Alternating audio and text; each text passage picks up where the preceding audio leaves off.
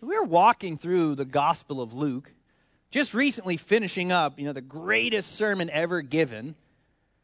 And we got to. We have to take Jesus out of the, oh, he's a nice teacher who teaches us how to do some good things. Because if you listen to what Jesus says, he says some bold, offensive things. The whole thing ends with build your entire life on me. He doesn't say just go to church more, become a little bit better of a husband, cuss a little less. He says everything that you are. If you're going to be a follower of mine, you live it completely for me, through me. I mean, that is bold. Jesus offends people. He says the only way to God is through me. That's intense. then he challenges us okay, are you going to live for me? So as you hear these bold claims of Christ, and then you look at your life, if you look around at the world around us, do you ever wrestle with that? Do you ever ask questions, God, how can that be? Are you truly the only way? God, are you there?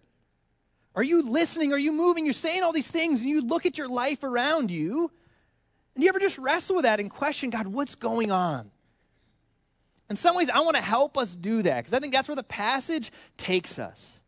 We're going to see a very prominent figure question Jesus and wrestle with that. And I want to help you do that well. Know what healthy kind of questioning is, why we do it, and how to do that best. Because I have seen so much damage come from this the shame of, oh, I have questions, and poor responses. I'd be willing to bet somebody in here has been damaged by some of these poor approaches. I'd be willing to bet my year's salary, which isn't massive, but it's significant. You know, it's not nothing. That some of you have been damaged by this response. You had genuine questions in your faith. How does this work? What does this look like? And you heard something along the lines of, Don't you question your faith, boy. Don't you question Lord Jesus Christ. You just believe you have faith. Don't you, don't you question that, boy. Now, I didn't have to do that accent, but it fit kind of with where I was going. Tell me you didn't hear that. Don't you question the Bible. Don't you question Jesus. You have faith. I've seen so much damage and shame come from that because I don't think that's what Jesus would tell us as we genuinely come to him with questions. So I want to figure that out. How do we, in a healthy way, work through these questions? Let's look at this together because I think this passage, passage is so insightful to this. We're in Luke 7. Follow along as I read.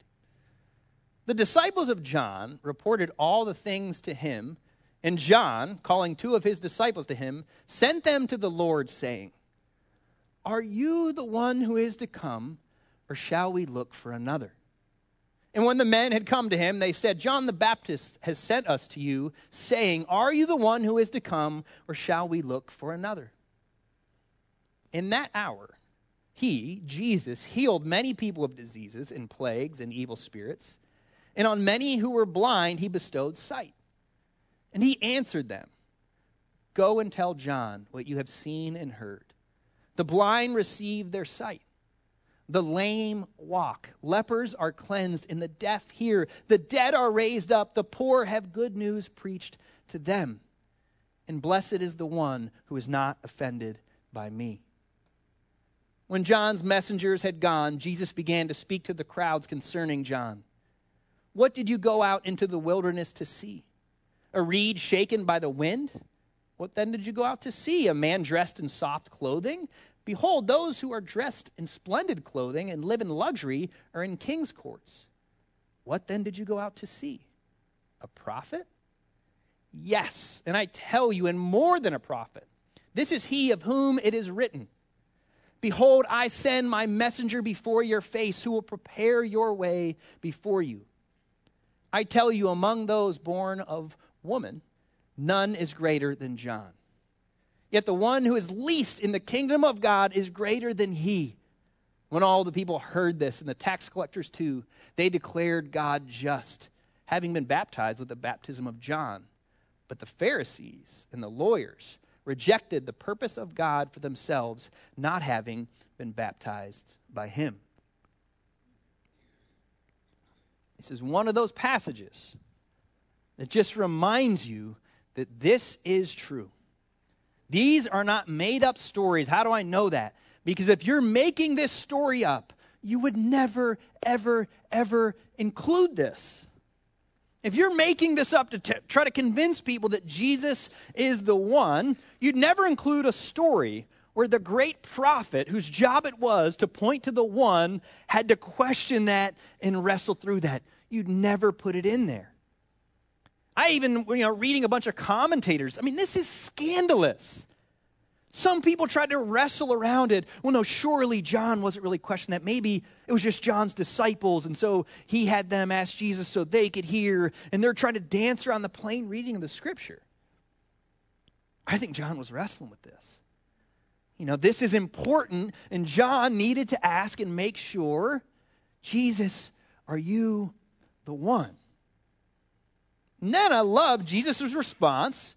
He gives them an answer. He helps John work through the question, helps him answer that question, and then he goes on to talk about John and gives John the greatest compliment ever given. I'm not using hyperbole, I'm not exaggerating.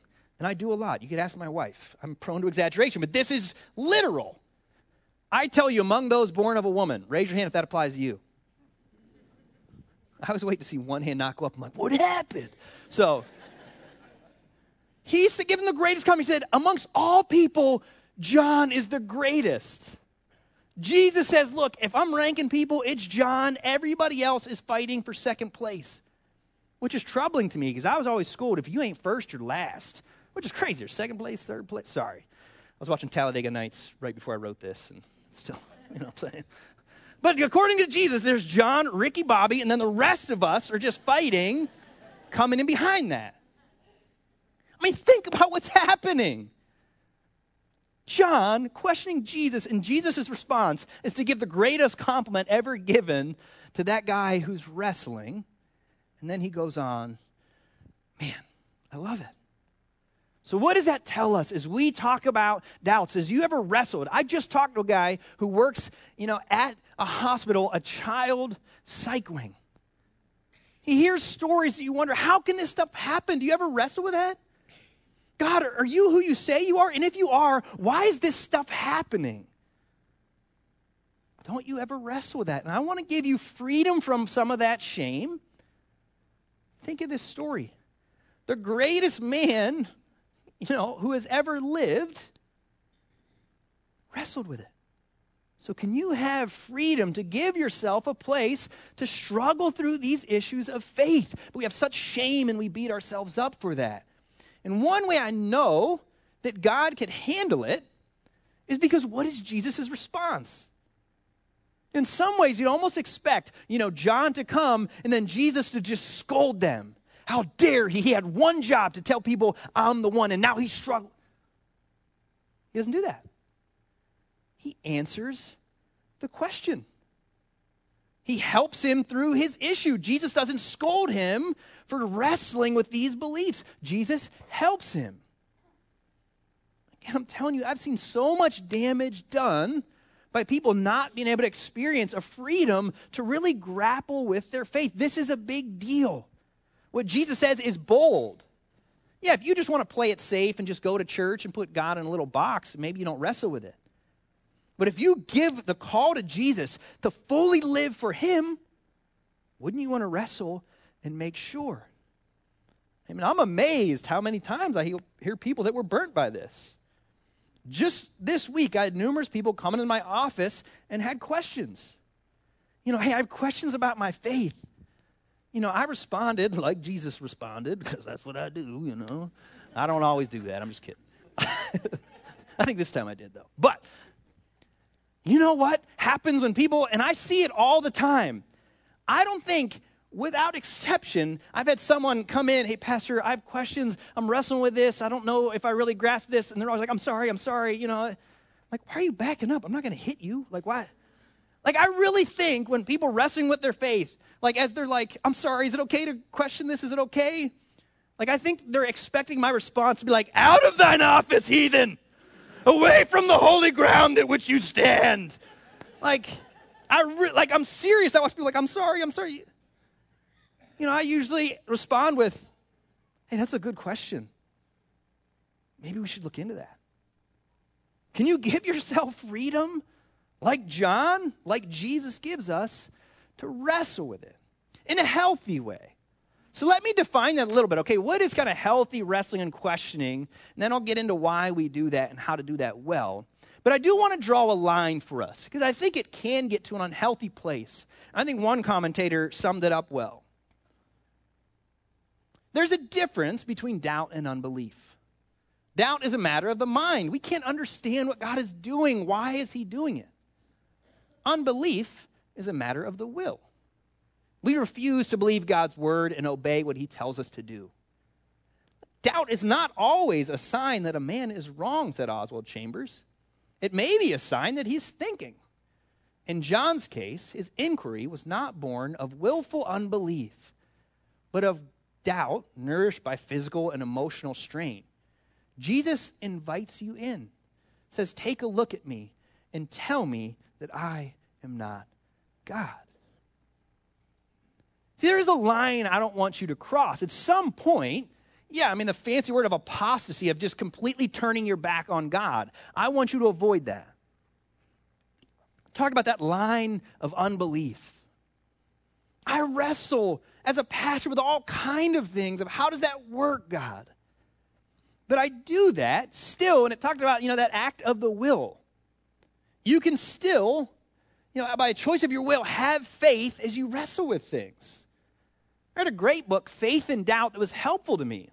Because all of us think faith and doubt are on the opposite ends of the same spectrum. And if I'm doubting, I must not be a person of faith. I don't think that has to be the case.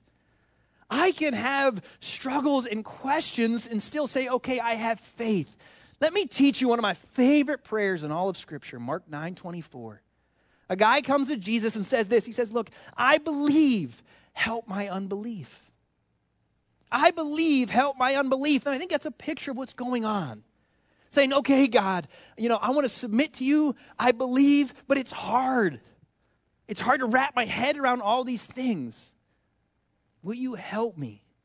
So you can still, in a healthy way, wrestle with things and still hold on to your faith. So I'd encourage you not to cross that line of completely walking away, disbelief, and all those things. But you can still wrestle. But why does that happen? All right, that's how I kind of want to give us a good grid for healthy questioning, like John. And I think it's pretty obvious. The particulars are probably different for everybody, but I think in the end, it's about the same for all of us. Why was John doubting is Jesus the one in this moment? Well, it's a very simple answer. Jesus was not doing what John expected him to do. See, John preached Jesus is going to come and he's going to judge. Back in Luke 3, he said he's going to take the axe to the people and people are going to be judged. And Jesus isn't judging people, he's talking about grace and forgiveness. He's confused. Now, everybody, is, you know, in wild agreement, John was probably expecting, remember the context of what's happening. So God's people were under the boot of the Roman army. And John's preaching, the king is coming, and he looks, and it looks like Caesar is still on the throne. This doesn't make sense. John, is safe to say, fully expected Jesus to throw the Romans out. But they aren't. And so, Jesus isn't meeting his expectations. Is that starting to sound familiar? You didn't expect your life to go the way it is. You didn't expect the hard things. You didn't expect, you know, kids to suffer the way they do. God isn't doing what you think he should do. And then we begin to wrestle and doubt. I think this quote, famous quote, you've probably heard it, sums it up well.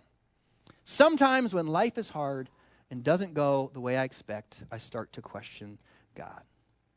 Famous quote by all mankind. Sorry, ladies, I got you. All humankind. Tell me, if you didn't say that sentence, that's all of us.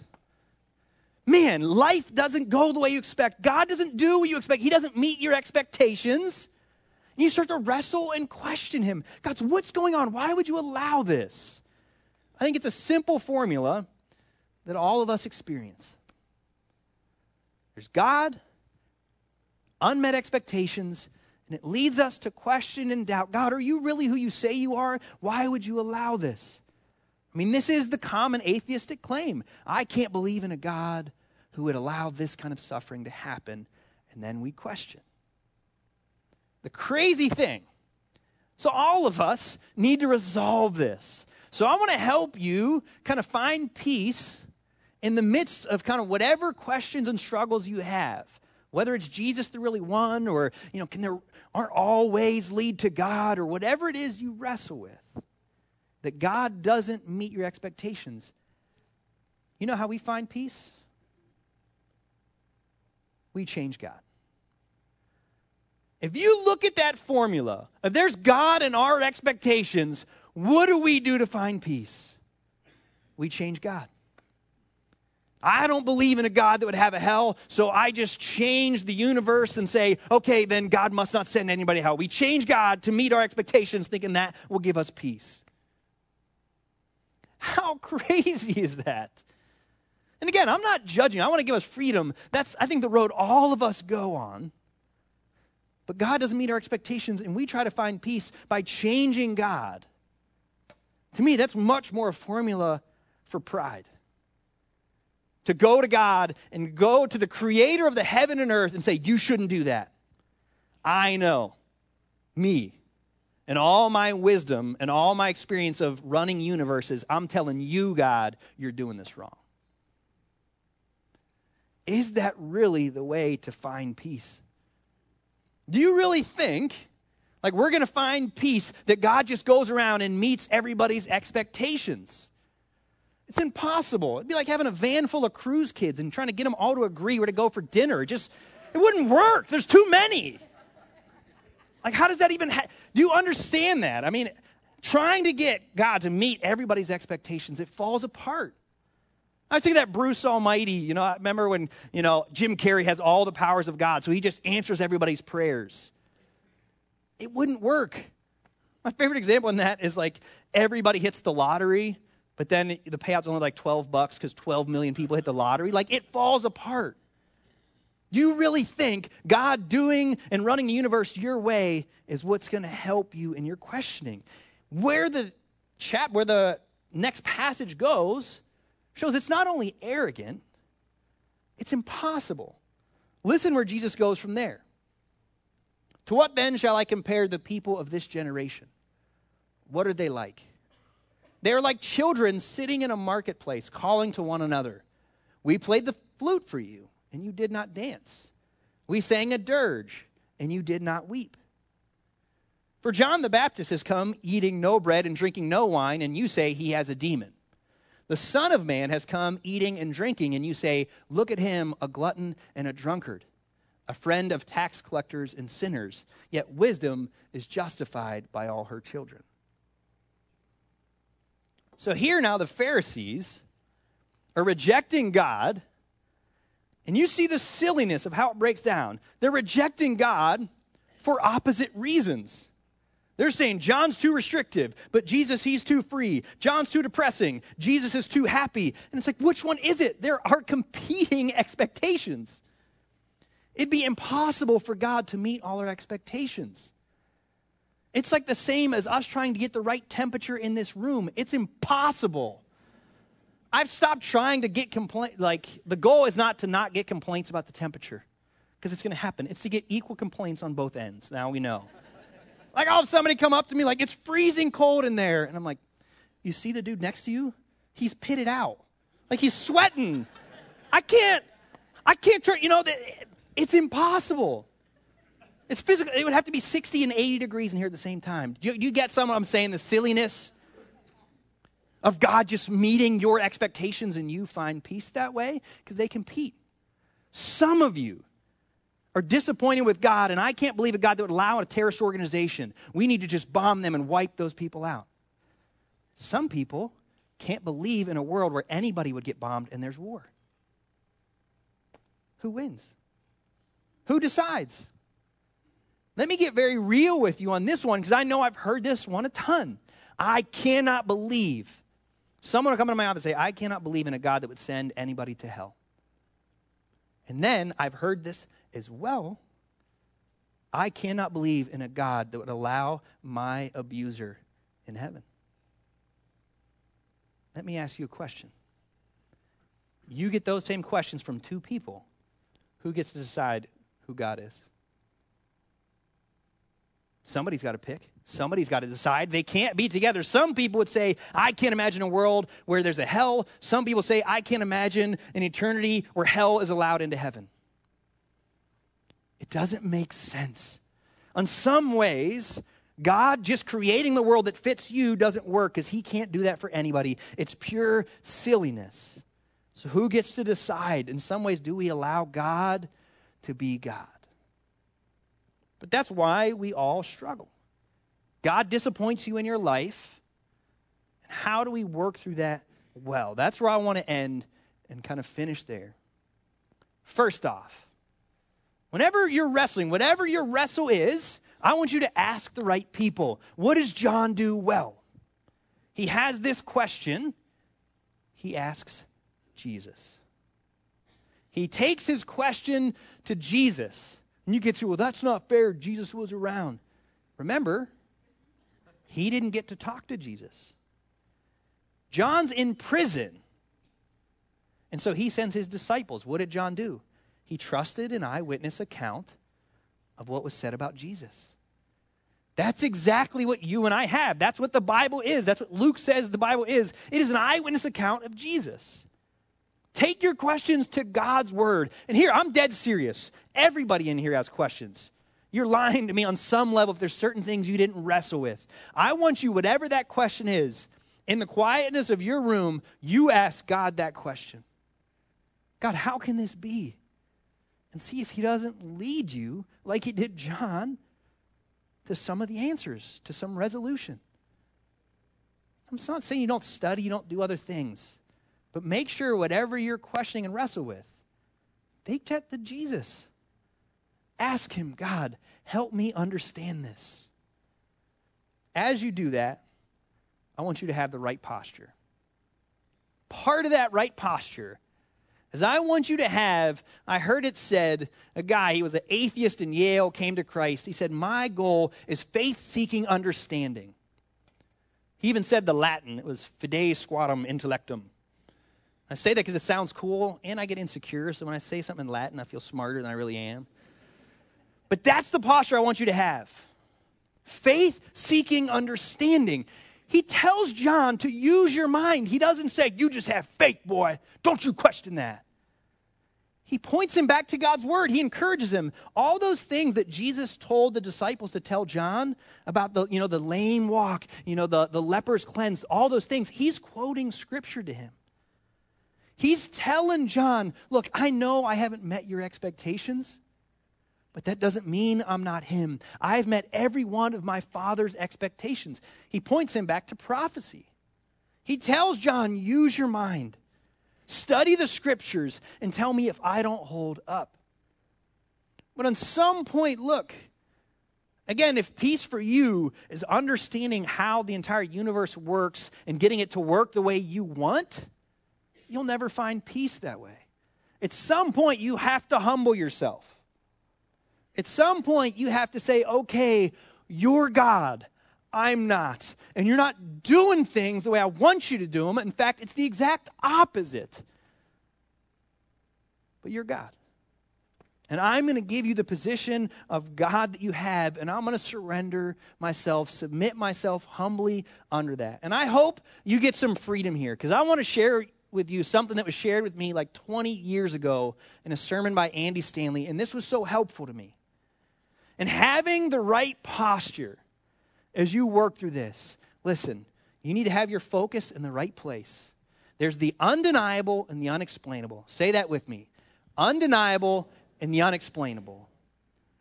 So, part of the right posture is you need to have the right focus.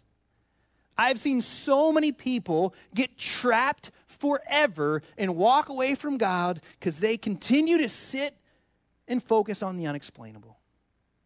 There are things in this world that you can use your mind and think through it, but there's certain things that I'll never be able to explain. I don't know why God allows this suffering and not this, why God heals this person and not, per, not that person. I can't answer that for you. I wish I could. Whatever thing you're struggling with, I wish I could give you the answer. No more than I wish I could know why did my sister have to die and not their sister? How does that work? I don't know. There's things that we're never going to be able to know, but don't sit forever. Ask the question and focus on things that are just unexplainable. Those will always be there. I can't explain how so many quarterbacks have gone through one NFL franchise in such a short period of time. It's unexplainable. It, I don't know. I don't know how Keanu Reeves still gets cast in good roles. There's things I'll never understand. It's unexplainable. But how many people, myself included, can get trapped behind the wise, Ask them, but don't get trapped behind them. What Jesus does for John is reminds him of the undeniable. John, he's John's going to die. Spoiler alert, John is going to get his head chopped off. That's how it ends for John. But what Jesus doesn't do is explain everything of how it's going to work out. John's here in prison. The Romans are still in power, and what Jesus doesn't say is, hey, don't worry, buddy, this is going to work out. Here's when the Romans are going to come through. Here's why I waited this long for Rome. And that's what all of us want. When I sit in somebody's hospital, they want me to explain things that are unexplainable. I can't explain whether you're going to get healed or not. I don't know. And I always, like Jesus, push us back to what is undeniable. I don't know why you're sick. I don't know if you're going to get better. But what I can't deny is there is one who has brought sight to the blind. There is one who came who brought the dead back to life. And I got to remember as I wrestle through things, I don't know why this happened, why this won't happen, but I'll tell you what I do know. I shouldn't be here. I shouldn't be where I am at in my life. You shouldn't be where you are apart from God. I can't deny that. I can't deny that I don't deserve to be up here. I can't deny that God has moved in my life. Does He always do what I expect Him to do? Of course not. But I got to go back to what I can't deny. That I have cried out to him, I've heard him speak to me. He is who he says he is. And there's things I'll never be able to explain, but I got to camp out and drive a stake in what I can't deny. And that's who Jesus is, and I've seen him move in my life. So I want you to have the right posture and I want you to ask the right question. John didn't ask all the unexplainables. It came down to one main fact that John could go and get his head chopped off and still have peace. Are you the one? I want you to wrestle with the right question in your life. Because if Jesus is God, doesn't it make sense to let him be God? And allow Him to provide those answers to the questions and not have it up to me to decide the universe. So I want you in your wrestling to come back to this. And I love that quote. Jesus' invite says, Look at my life and tell me if I'm not God. Through one of my greatest, greatest seasons of doubt, and I think it does come in seasons for the most part. I remember, God, can you really be the only way? This seems ridiculous. Why can't all faith systems just be the same? God, this is crazy. Are you really the Son of God? This seems crazy. And I heard God kind of whisper the same invitation to me. He said, Look, I know life hasn't gone the way you thought, but look at my life. I dare you, I challenge anybody in here. God invited me, look at my life. At what point do I not operate as God? Now, not the doesn't do what I think. And if you're wrestling with that, you go read the Gospels. You read the Gospel of John, Matthew, Mark, Luke, John.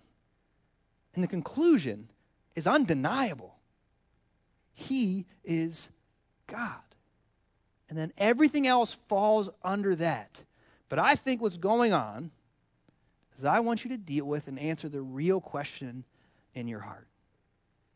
Because I've seen so many people, we hide behind all these philosophical arguments of the problem of evil and the problem of pain. But I think the real issue isn't just, is there a God in the universe? But will you allow him to be the Lord of your life? Is the real issue not that just that you have a hard time believing that there is a God or the fact that you don't get to be him? Is it really a philosophical problem that there is judgment, or you don't get to be the judge and you need to surrender and submit to Him? I think in a lot of ways that's the core of the issue that we need to deal with. Not just is Jesus the one, the question is will I submit to Him? Will I trust Him? Is He good? If you look at this passage, as John questioning Jesus. I love as we explore Luke how Jesus continues to jump off the page. In the midst of his doubts, Jesus showers over John. You serve a God, I serve a God when I doubt him and I don't believe in him. He says, That's my boy. I love that kid. That's my son. He's understanding and gracious with my weaknesses. We serve a God who is a healer. And sometimes He heals people in this world and not, but He will eventually heal all of us. We serve a God that is gracious with us. I don't know if you caught this, but I love that little line in there. Do you remember back in the passage? I want you to think where he says, John is the greatest. But yet those who are least in the kingdom are greater than he. We serve a God. What does that even mean? I mean, have you, did you wrap your head around that as we read it? Think of the God that we serve. It's not saying we're all better than John. Every one of us is a better person. We've already settled that. We have a better position than John has. John pointed to the king, and we get to, through Christ, get to be a son or daughter of the king said the tax collectors rejoiced. Yes, you may have a hard time with a God who would allow hell, but it's a God who went through hell so you can avoid it. All of us, tax collectors, sinners, the worst of us, can become greater in the kingdom of God than John, can be called a son or daughter of God. It's hard. You wrestle with it. I wrestle with it, but I want to wrestle with it in a healthy way just have faith seeking understanding because I think He is God and I do think He is good. Will you bow your heads and pray with me?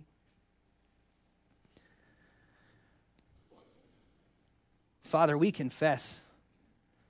And if nobody else in this room does, I confess this is hard.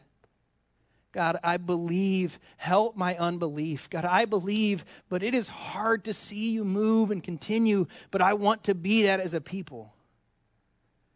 That we, by an act of the will, choose to trust you and continue to put our faith in you. But God, it is hard, and we thank you that you are gracious with us as we wrestle with this. I pray that people in this room would experience clarity and peace, not by trying to change you by submitting to you as God, because I am convinced you are good. In Jesus' name, amen.